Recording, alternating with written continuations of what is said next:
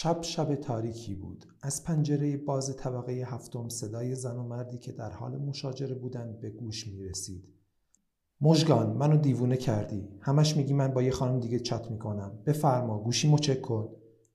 مژگان در حالی که مشغول آماده کردن شام بود با پشت دست اشکهای مژگان بلندش را پاک کرد و گفت پس چرا تا ساعت چهار نصف شب برات استیکر قلب میفرستن؟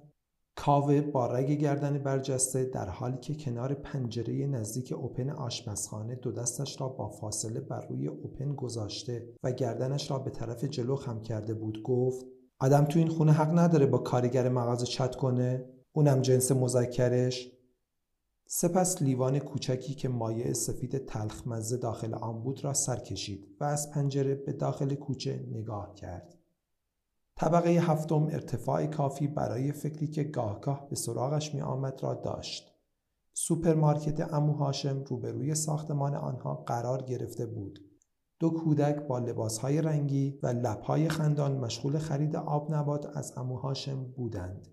بعد از آن سرش را به سمت راست چرخاند مریم دخترش و کامران پسرش در گوشه هال کز کرده بودند. لباسهای مشکی رنگ و چهره غمگین و مضطرب فرزندانش سرخوشی بعد از نوشیدن را از بین می برد. پیامکی بر روی صفحه موبایل کاوه ظاهر شد. شب جمعه بیام پیشت استیکر قلب. بعد از خواندن پیامک فکری به ذهن مهار گسیختهش خطور کرد و گفت عزیزم من تو و بچه رو دوست دارم. فشار کاری مغازه باعث این رفتارا میشه. می‌خوای این آخر هفته با بچه ها بری شهرستان خونه مادرت؟ چون منم می‌خوام شبا خونه نیام و کارهای عقب افتاده مغازه رو انجام بدم. چین و چروک صورت مژگان زورشان به زیبایی او نمی‌رسید. بدون اینکه جواب کاوه را بدهد قابلمه غذا را آورد و سر سفره گذاشت.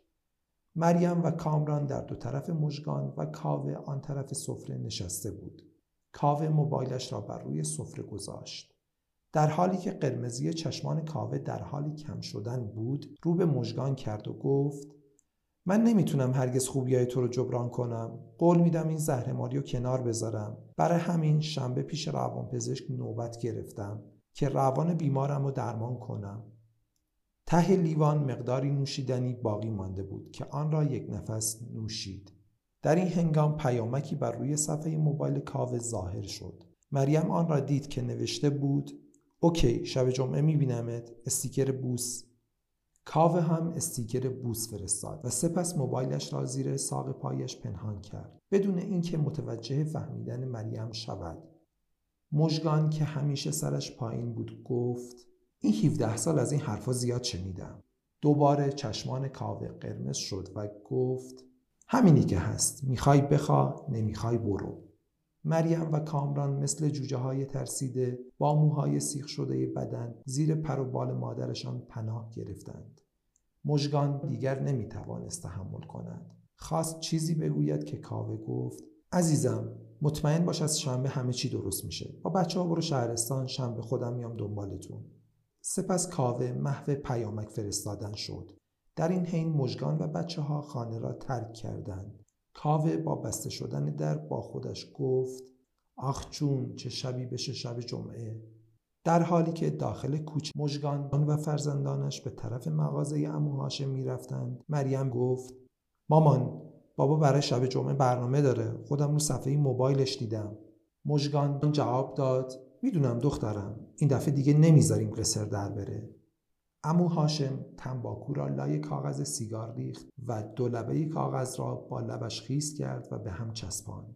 مژگان گفت امو جان امکانش هست شب جمعه هر موقع دیدی خانم مشکوکی وارد خونه ما شد بهم خبر بدی؟ امو هاشم پک عمیق و متفکرانه به سیگار زد و با تکان دادن سر جواب بله داد. ناگفته نماند که امو هاشم بچه دار نمی‌شد و مژگان را مثل دختر خودش دوست می داشت.